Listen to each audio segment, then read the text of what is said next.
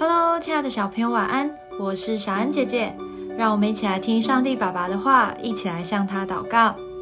箴言十五章三十一到三十三节：听从生命责备的，必常在智慧人中；气绝管教的，轻看自己的生命；听从责备的，却得智慧。敬畏耶和华是智慧的训诲，尊荣以前必有谦卑。箴言是以智慧为主题的一个经卷，里头教导了我们许多做人处事的道理。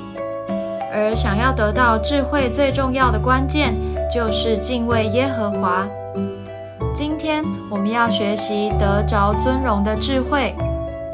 尊荣就是我们在学业。成就或品格上有不错的表现，这表现使我们得到别人的尊重和重视。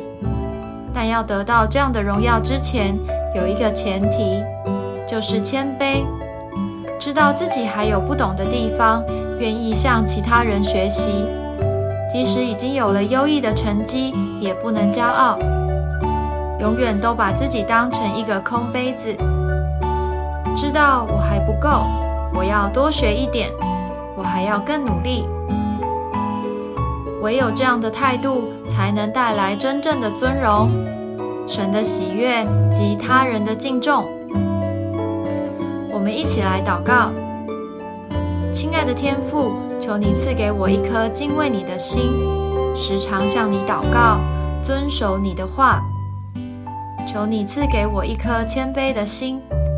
每一件事都认真学习，得到智慧。奉主耶稣基督的名祷告，め